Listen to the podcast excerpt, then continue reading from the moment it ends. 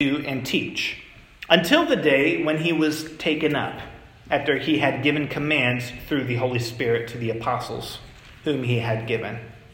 So Luke is explaining Theophilus in the first book, and remember which book was the first book that Luke wrote that he wrote? Luke. Yeah, Luke wrote the book of Luke. He wrote the book of John or Acts. Acts is like Luke part 2. Okay? Now Theophilus in the first book, I wrote all that Jesus began to do and to teach. Now, the neat thing, I love that. Have you ever heard a teacher or preacher explain how Jesus began to? But in part two, it's the continuation of what Jesus is doing now through his disciples. Luke is about what Jesus began to do, Acts is about the continuation, what Jesus is doing now through his apostles, through the Holy Spirit on the earth. Okay? The, um, we're going to read verse 2 and 3. Until the day when he was taken up, after he had given commands through the Holy Spirit to the apostles whom he had chosen, he presented himself alive to them after his suffering by many proofs, appearing to them during 40 days and speaking about the kingdom of God. So, the first thing we see that Jesus did with his apostles is that he convinced them. He convinced them of his resurrection. All right, so um, after Jesus died upon the cross, it says that in verse 3, notice it says that he presented himself alive um, to them after his suffering by many proofs. So, can anybody tell me what's one of the proofs that Jesus showed his disciples after his death? Uh, breathed into them uh, uh, after he was dead. Uh, let him put their fingers into his holes. Okay, so he showed them the scars in his hands because they were freaked out. They're like, it's a ghost. And he said, No, it's me. Feel the scars on my hands. Okay, from the nails that went into his hand. Where was the other place they felt? The side. So those were some of the proofs that Jesus presented to the disciples. What's another proof? Yeah. He ate bread. Okay, he ate. He said, Do you have any bread or any fish? They gave him bread. They watched him eat it. Didn't look like a ghost. I mean, you think about how altering this would be. This would be shaking for anyone. And so, to, to show them this is not a mirage, this is not an illusion, it says that Jesus presented himself alive with many proofs. My, my version says proofs. What does your version say? Infallible. Yeah, I like the King James. It says infallible proofs. Okay, infallible means like you can't contradict this. Like there's no there's no other option. Um, it's so certain. Anybody else? Another version? Infallible proofs. Huh? Convincing proofs. Yeah, these were convincing things. Now, this is different from other religions. You know, this is different from what people claim um, because we hear of different religions where maybe people had a vision or they saw something or they dreamed something. This is different because we're talking about a man who died and then was buried and was brought back to life. Okay? And not only that, they didn't have a vision. They all touched him. They felt him. They ate with him. They watched him eat. Jesus, over 40 days, presented criteria of certainty so that the disciples could be certain, certain of what they saw. I believe Jesus wants us to be certain of him. Jesus wants us to be certain about what we believe, about the gospel. And it was ultimately very important that the disciples know for sure. They were witnesses in a special way. Um, now, if you think about a witness in the court of law, when a witness comes in a court of law, um, they're forensic witnesses. Okay, they present evidence based on what they've seen, what they heard, and what they touched. This is the kind of eyewitness accounts the Bible talks about Jesus' death and resurrection. These are men who claimed, and women who claimed to have seen and heard and felt Jesus. And that's what John, when he writes in 1 John, he says, That which we have seen and heard, um, that which we have touched with our hands and seen with our eyes, that's what we're proclaiming to you. So. Could I ask a question? Yeah. Well, in Acts, he appears to the disciples and he allows them to touch him. But yet in John, I was reading yesterday when Mary Magdalene, verse, it's chapter 20, Yeah. verse 17. Right. He tells her, Don't cling to me. yeah, because he hadn't ascended to his father, but mm-hmm. yet he lets the disciples. Yeah. So I, I don't, because he wouldn't ascend to the Father for 40 days. Right. Why did he let the disciples touch him, but Mary, no, Yeah, don't. And notice he didn't. He didn't say, "Don't touch me." Um, yeah, John. Didn't he go to the heaven right like for a little bit before he came back to witness to the disciples? Or Um, you know, Jesus, when he was on the cross, he said to the thief, "Today you will be with me in paradise. paradise." So that would seem to say Jesus was in paradise. So Um, he raised from the dead and not sin yet? When he, like she intercepted him maybe? No, I don't think so. I think what we're talking about there, um, we haven't. In the ascension is Jesus taking the throne next to the Father. Um, I think what we're seeing here is uh, is the, one possibility is that Mary is a woman clinging to a man, and that was kind of inappropriate on some level um, in that culture, especially. You know, they're not married. Um, you know, Da Vinci Code gives us enough trouble just making making up stories, and so Jesus is still holy, still pure, and says, "Don't cling to me. I'm not ascended yet." Um, but he doesn't say, "Don't touch me. Don't see that I'm real," right? Um, Okay. And so, so. I think the purpose was different. It's not about. It wasn't so much about proof with Mary that he was real, and that was different from maybe the disciples. Now it says that he appeared to them over a period of how many days? For 30. 40 days. Now, during that time, the Bible also says that Jesus appeared to 500 eyewitnesses at one time. Um, Paul testifies that 500 eyewitnesses saw him alive, and he said, most of whom are still alive at the time of his writing the book of 1 Corinthians. And so, a lot of the New Testament letters are written very early on by eyewitnesses, and that's what's claimed. That's what's claimed in the New Testament. Um, so Jesus convinces them of his suffering and of his resurrection. All right? Now, what about you and me? Does he convince us? Yes. The word faith means to be persuaded or convinced of something. What you and I claim, we claim that we are persuaded or convinced that this Jesus died and rose from the dead. But here's one thing I haven't seen him, I haven't touched him, I haven't felt him, so how do I know? Couple, um, anybody, any input? How do we know? How are, how are we convinced that Jesus died and rose from the dead? Because he sent his, us his Holy Spirit. Okay. So through the witness or experience of the Holy Spirit, who is here now, that is one eyewitness or one um, testimony, testifying. Uh, the Bible, because it's like kind of hard to interconnect all this that stuff and just happen to be like just Yeah. made up story. I think the greatest evidence that we have is the Bible itself. The New Testament eyewitnesses' accounts, but not just their eyewitness accounts and the accounts of those who knew them and saw them uh, to the church fathers, but also the Old Testament predictions. This, is, this was prophesied for thousands of years that a man would be born and that he would die and raise from the dead, that he would suffer, that he would be of the line of Judah, of the tribe of Israel, that he would sit on the throne of his father David, that his body wouldn't see corruption, that they would pierce his hands and his feet, and that they would gamble his garments. You know, um, there's hundreds of prophecies about Jesus in the Old Testament. Another thing I think we could look to is like historical like um, the Colosseum exists, so you know Romans existed, so and the Romans are the one that crucified, well, crucify him. Yes, uh, the Bible, the New Testament is not treated as fairy tales. People say, "Well, you know, the Bible's fairy tales." Um, you talk to a historical scholar, they'll tell you, "No, it's a history book.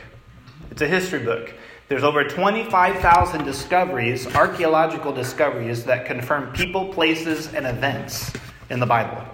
Now, maybe scholars don't believe the miraculous parts about the, the New and Old Testament, but it's undeniable that the Bible is a history. It's, it's history, um, not just fairy tale. So there's many, there's many evidences. God, yes. I was going to say we have our own testimonies. And our own testimony, our own experience, and that kind of ties in with the Holy Spirit's witnessing. Um, we have our own experience with this. It's not just something that we read, or not just something that we um, that we are convinced of intellectually, but there's an experience to it as well. I mean, and as anybody who would find out your story would find out, um, experiences confirmed this is true. Uh, creation. The Yes. existence of everything. Yep. For from the beginning, God's eternal power and divine nature are clearly seen through the things that have been made, so that man is without excuse. Romans chapter 1. And so I think Jesus wants us to be certain of what, what we believe, and he wanted the apostles to be certain, not to be guessing. And there were going to be heresies that were going to arise in the church later that saying Jesus didn't come in the body that he rose spiritually, but that he didn't raise physically. And the apostles denied this. You'll read it in the New Testament. They said that is of the Antichrist. No, we touched him, we saw him, we felt him, we know Jesus rose from the dead. So let me ask you are you convinced of Christ's death and resurrection? To be convinced of Jesus' death and resurrection, you also need to be convinced of your sin that we've sinned, that there's something within us that is wrong, that's not right, that testifies that I've done evil or wrong. There may be a witness inside me that says that I've been separated to God. I feel like I'm not close to God. I feel far away from Him because of the things that I've done. This is the testimony about sin. And when we become convinced of this, we start reaching out for a Savior and find that God has provided a means for us to be saved. Our sins have been paid for through the sending of His Son in human flesh to die on the cross to pay the penalty of our sins. And not only that, He raised from the dead, proving that God accepts the sacrifice of Jesus on the cross, proving that there is life after death, and death is not the end proving that there will be a judgment and we will all stand before that judgment. Are you convinced of this? If you are, then you know that there is hope, that there is forgiveness of sins, that there is salvation. Life isn't the end. And if you are convinced of this, you also know this God loves you and that He demonstrated it by suffering on the cross. He demonstrated the creator of the world was willing to become a man and to die a criminal's death for you and for me. See, the reality is, I think Christianity is the best story you've ever heard of. I remember I was telling a girl one day about what the good news was, and she said, Sam, it sounds too good to be true. It sounds too good to be true. But if we're talking about a God who is all good, all powerful, all knowing, then it is good and it is true. And this God loves you. And has proven that. What hope. If this is true, there's something else. If you are convinced of this, this means that Jesus is Lord and he must be obeyed as Lord. It means that my life belongs to him, that I've been purchased with his blood, and I owe him my allegiance and my obedience to obey him. So Jesus not only convinces his disciples, he commissions them. Okay, in chapter in verse 2, it says, Until the day when he was taken up after he had given commands through the Holy Spirit to the apostles. Do you remember what those commands were that Jesus gave to the apostles before he left up into heaven? Evangelize. Yes. Yes. Evangelize. Who's got Matthew 28? 19 through 20. Matthew 28, 19 through 20. I think I do, but I gotta look in here. All right, Cindy, when you get it, and then while she's doing that, whoever's got Matt, or Mark 16, 15. Um, be ready with that one. I got Luke. Okay, we're going to listen to the commands that Jesus gave the apostles. And one question that I'm going to ask you are these commands just for them or are they for you and me? Okay, I want you to think about that. Um, Cindy, are you ready? Yes. Read nice and loud. Therefore go and make disciples of all nations, baptizing them in the name of the Father, the Son, and of the Holy Spirit, and teaching them to obey everything I have commanded you. And surely I am with you always to the very end of age. Okay, go into the world, make disciples of all nations, teaching them to obey all that I have commanded you. Um, so, this is part of Jesus' commands to the apostles. You are to make disciples. Now, what is a disciple? Believer. Huh? A believer. A believer. Yes, they're a believer. Huh? A follower. Yes, a disciple is not just a believer, but a follower of Jesus. Jesus said, Follow me. Now, was that a low commitment or a high commitment to follow Jesus? You remember where Jesus went? He went somewhere. Oh, yeah. He went to the cross and he said, Follow me. Is that a high commitment or a low commitment? He said, Oh, by the way, you're going to have to take up your cross and follow me. The call to follow Jesus is costly, it costs your life. But you can't keep your life anyway. You have to give it up at some point. But what he offers us is eternal life and abundant life. Um, what else is a disciple? There's one more meaning to the word disciple.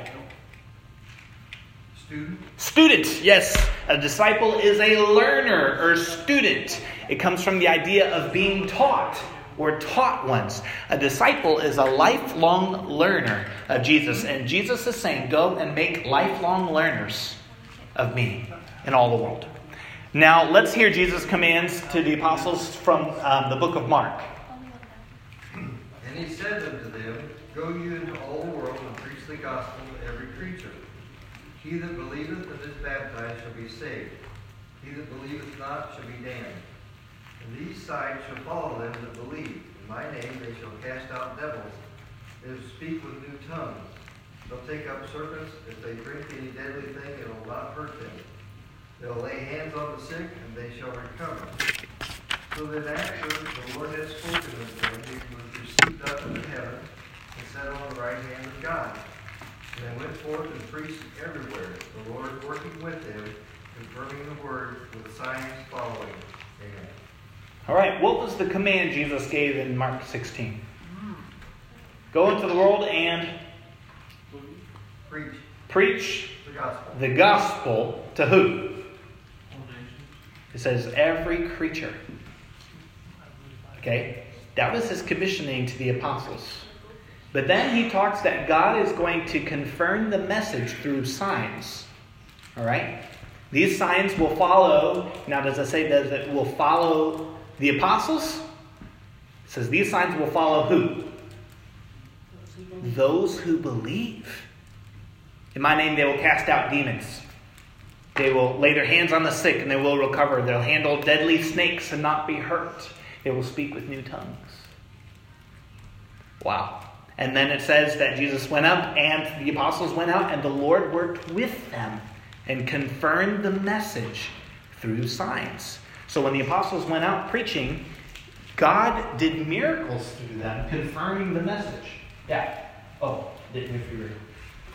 So, but it says that the signs will follow those who believe, as if the Lord wants to confirm through your life and mine the message of the good news.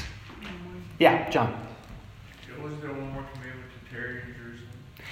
Yep, and we're going to get there. We're going to get there. Good, very good. Um, who's got Luke 19 13? Anybody got that? You got that? Andrew, read nice and loud Luke 19 13. Calling ten of his servants, he gave them ten minas and said to them, Engage in business until I come.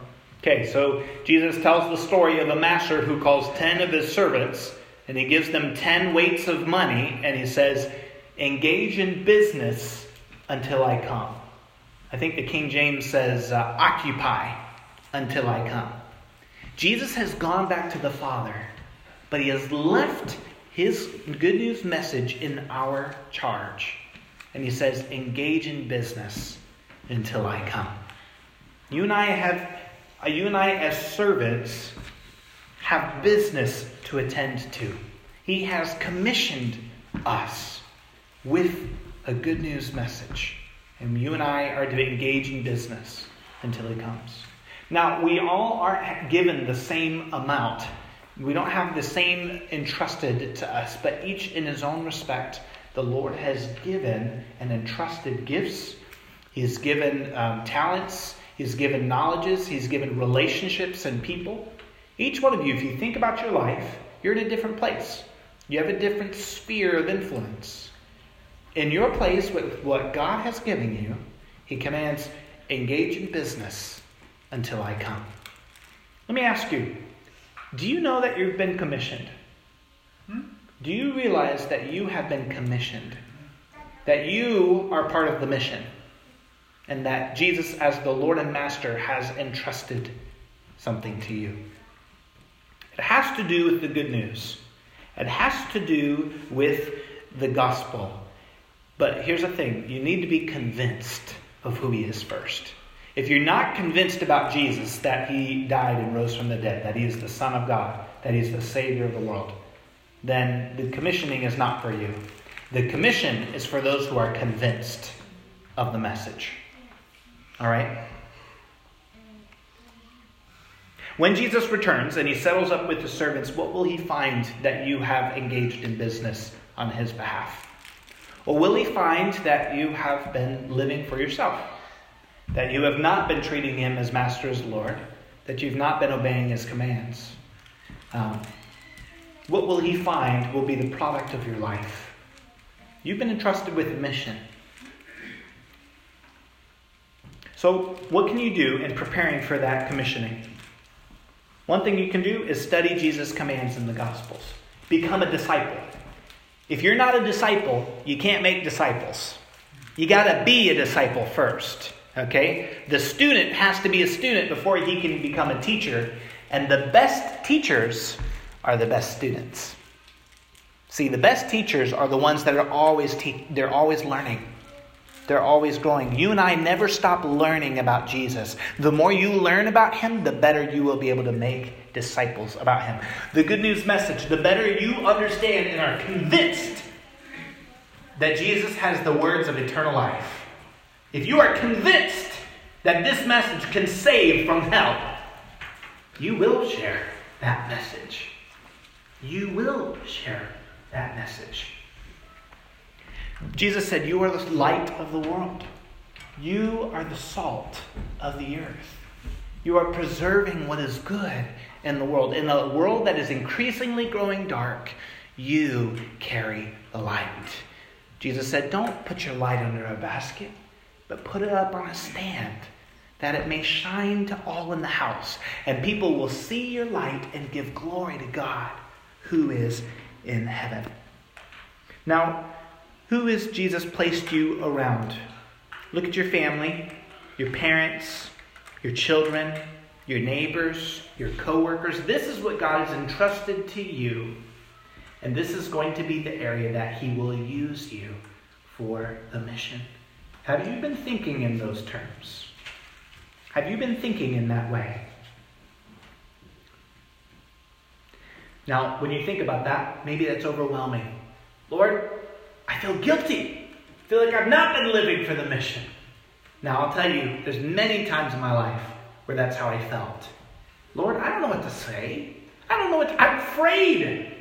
I stumble over my words. How do I witness for you? How do I make an impact? I don't know how to disciple.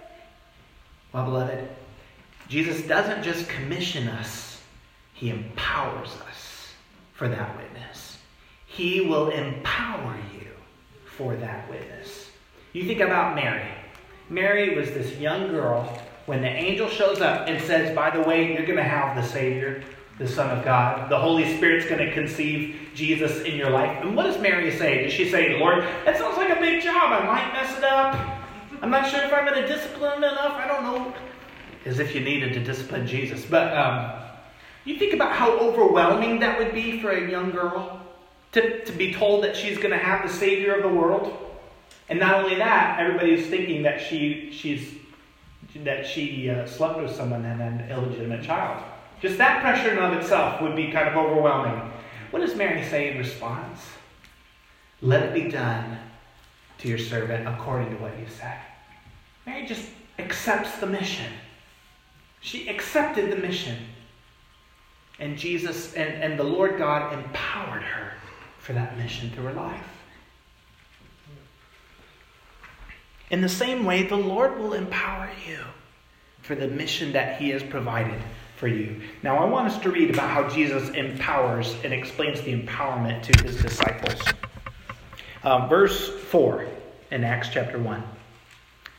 While staying with them, He ordered them not to depart from Jerusalem, but to wait for the promise of the Father, which He said, You heard from me. For John baptized with water, but you will be baptized with the Holy Spirit not many days from now. Now, as John was pointing out earlier, Jesus, one of the first instructions Jesus gave to his disciples was not to go, it was to wait. The opposite of going. He didn't want to send them out without the empowering of the Holy Spirit. As he gave instructions in, in Luke chapter 24, he said, But wait in Jerusalem until you have until I've sent the promise of the Father, and you will be clothed with power. Jesus wants his disciples not just to carry his message, but to carry his power. Okay? And that power comes through the Holy Spirit. You and I are not left alone to try to carry out this mission. You really shouldn't feel so much weight on your shoulders if, as if you are not able to do it. God has provided a means the Holy Spirit. The Holy Spirit is the key to witnessing for Jesus Christ. Do you understand this? You think about the mission briefing, right? After you're briefed on the mission, then you get the gadget scene where they go through all the gadgets that will help them reach their mission. Um, God equips us for the mission through the Holy Spirit. Now, that phrase, you will be baptized with the Holy Spirit, we probably could use a whole separate sermon on what that phrase means. You may hear different things about what the baptism of the Holy Spirit is. Um, well, let's break it down just linguistically for a second. John baptized with water. The word baptized means to immerse you know, to dunk. John dunked you in water. He baptized you, he dipped you into water. But remember what John the Baptist said. He said, I baptize you with water, but the one who comes after me is mightier than I. I'm not worthy to untie his shoelaces. He will baptize you with the Holy Spirit and with fire. That's all John talked about, was that there was going to come somebody who was stronger than him, who could give you a greater strength See, John couldn't change people's hearts. John couldn't give them a new heart. John couldn't help them to only do what was right and to not sin. He could help them repent and to look for the coming of Jesus. But John didn't have the power that Jesus does. See, Jesus has the power to change you from the inside out, to make you a new creation, to give you a new life. And he does that through the Holy Spirit. He immerses in the Holy Spirit. I think the baptism of the Holy Spirit is speaking about the new creation, about being made a new creation through the indwelling of the Holy Spirit. That the Holy Spirit comes to indwell. In the book of Acts, and, and Jesus makes all these promises, he said, If I go, I'm going to send the Holy Spirit to you. And he said this it's, my, it's to your advantage that I go away. Because if I go, then I can send the Holy Spirit. Jesus thought it was to your advantage that he not be here, but that the Spirit be inside of you. That's striking. What's better than having Jesus next to me? Having him in me. And that's what he said he was going to do. I think when we speak about the baptism of the Holy Spirit, we're talking about the indwelling, The Spirit coming to indwell. Okay? Um, I think we're talking about the new creation, the regeneration. When we read through the book of Acts, we'll study it through the book, we'll learn about it through the book, but the evidence that people had received the Holy Spirit, or were, it's, it's equated with the baptism of the Holy Spirit, is to receive Him. The reason why I'm telling you this is because the baptism of the Holy Spirit is talked about differently in different places. Some churches will tell you that the baptism of the Holy Spirit is a separate experience from getting saved. That you've been saved, you're a new creation, but but you've not been baptized in the Spirit yet. They make those two things separately, and you'll see why as we read through the book of Acts. We're going to see why where this comes from. I think that we are baptized in the Spirit when we trust in Christ. I could be wrong. I think that's what the Bible teaches, and I will show it to you. I'm okay if we talk about it and discuss that. Um, I think it's important.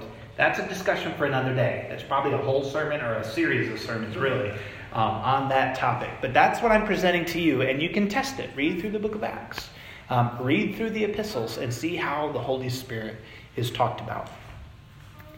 Um, but Jesus promises empowerment, okay? Um, now, notice the Holy Spirit is called the promise of the Father in Acts verse 4. Um, he is the promise of God to you and to me. One reason why Jesus died and rose, why Jesus died upon the cross, is so that you and I might receive the Holy Spirit. It was that important in the plan of God. The Holy Spirit is not a footnote to the Christian life, He is the secret, He is the empowerment, He is, he is the enablement for you and to me to keep the commands of Jesus. He is essential. I don't know if you come from a background where people talked about the Holy Spirit in church, um, but He is essential to the mission. If we don't have a proper understanding of the Holy Spirit, I, I think that we will majorly be hurting as Christians. I don't think you're called to live a defeated life, that you're just to be tossed to and fro by sin. No, Jesus has given victory through the indwelling of the Holy Spirit, that Christ in me might live through my life. The Holy Spirit is so important to what we do, and He is Jesus' presence here and now. He is moving in our midst when we gather to worship. He's moving in your life and directing you when you go home and when you live throughout the week, and He wants to guide you into all truth. Now, Jesus, uh, I want to just talk briefly about how the Holy Spirit helps us witness, um, and then let me see, we're at 32 minutes. Okay. Um, somebody read John 15, 26. Did I pass that one out? Yeah.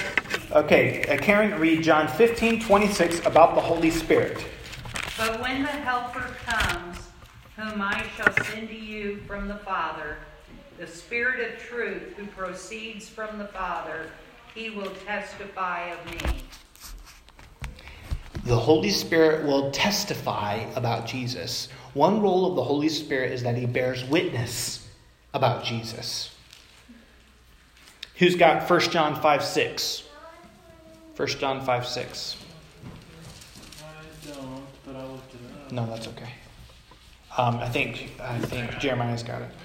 This is he that came by water and blood, even Jesus Christ, not by water only, but by water and blood. And it is the Spirit that beareth witness, because the Spirit is truth. The Spirit is the one who bears witness to the one who came by water and blood. That's Jesus. The Holy Spirit's job is to bear witness about Jesus. Now, another thing the Holy Spirit does is he bears witness to unbelievers. Okay? And here's how he does it. In John 16, verse 8, Jesus explains When he comes, he will convict the world concerning sin, righteousness, and judgment. The Holy Spirit is the one that convinces people that they have sinned and they are sinners, that they have done what is wrong. I remember the story of a man who um, he was in the army, and he tells me of the day that he committed murder. You would think somebody who was a sniper for the army would know when he commits murder. But he remembers the day when his scope went on a civilian and not on a soldier of the opposing enemy. And he said, when he shot down the civilian, he said he heard in his head that was murder. He didn't believe in Jesus. He wasn't a Christian. But he said he knew in his heart at that moment he had committed murder. The Holy Spirit convicts in regards to sin. He also convicts and guards to righteousness, our need to be made right with God, and how to live rightly before God. He is the one that shows how to live rightly. He also convicts in regarding judgment, that there will be a coming judgment, and that we will be repaid in the judgment. The Holy Spirit convinces the unbeliever of the truth. Now that's comforting that you don't have to be an expert arguer. In fact, it's probably better if you're not an expert arguer. You have to share the message, and the Holy Spirit will bear witness. He will bear witness in the heart of that person. One of my friends that I had in college, his name is Josh Givon. Josh said he was sitting in a sermon. His mother had been praying for him for I don't know how many years. He was living a wild life, and he said he heard in church the verse in Isaiah that says, um, I think it was Isaiah 6 that says, um, Woe is me, I am a man of unclean lips. And when he heard that, immediately he said he knew that was true. Why? Because the Holy Spirit bears witness to the truth. It hits us. The Holy Spirit is the one that will enable us to carry out the mission. You and I don't have to do this alone, but you have a helper. And he is powerful, and he is able, and he knows the hearts of people. That's comforting for you and for me. And so, as we go through the book of Acts, we're going to be talking what does it look like to be a witness? And how can we trust and lean on the Holy Spirit to bear witness? And we will be doing this until Jesus' returns. So, Jesus finishes out in verse 9 through 11. When he had said all these things, as they were looking on, he was lifted up, and a cloud took him out of their sight. And while they were gazing into heaven, as he went, behold, two men stood by them in white robes, and he said, and they said, Men of Galilee, why do you stand looking up into heaven? This Jesus who is taken up from you into heaven will come in the same way as you saw him go in heaven. So, Jesus has commissioned us, he has empowered us for the mission, and then he was taken up from the disciples. And as they're golfing, staring up into heaven, probably just, I don't know, that would be quite the experience. Angels kind of give a little cue. Why are you looking up into heaven? This one who's gone up, the same guy, is going to come back the same way. You need to remember that. How is Jesus coming back? He's coming back on clouds. You need to know that because many will come in his name and say, I am the Christ, and will deceive many. You need to know how Jesus will return. And you and I have been commissioned and empowered until his return. We are to engage in business until he comes again. And one story that I'll share with you during the lockdown, Olivia and I were walking. It was Easter. I believe it was Easter evening, or it could be the night before Easter, but I think it was Easter day. We were walking near our apartments and we came across a girl whose name was Kate. And Kate, we knew. She had moved into the apartments, living with her boyfriend. She, um, they, they would fight no matter hour of day or night. I remember waking up at three in the morning and hearing them cussing outside fighting and shouting.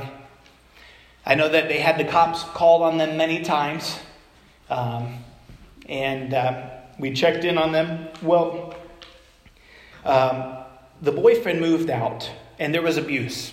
She, there was abuse, uh, major abuse going on um, on Kate, on what was happening to Kate through her boyfriend.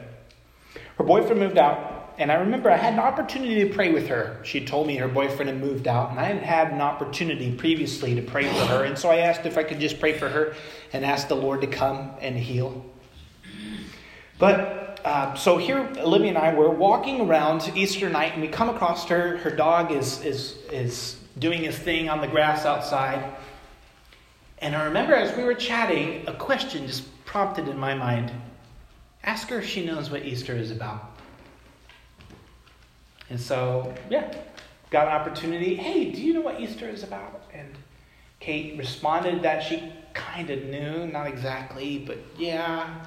And uh, turned out it opened up a door for a conversation.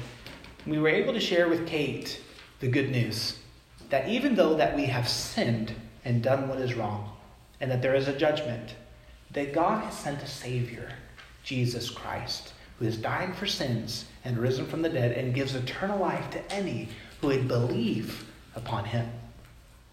And as they shared, Kate was just, she was just following along, and she said, I need this. I need this. And she was ready. I mean, that's about as ready as I have seen. Uh, she was ready to pray right then and there to trust in Jesus. And so we prayed with her to receive Jesus as her Lord, her Savior. And uh, we're just kind of blown away by the opportunity. What Kate told me later is that the first time I had come and asked to pray for her after her boyfriend had moved out, she said that a peace settled over her that wasn't there before. She said she woke up with peace. She also said that she started to heal. She felt like there was a healing going on in her heart after all the abuse, after her boyfriend had moved out. And keep in mind, she doesn't know Christ yet.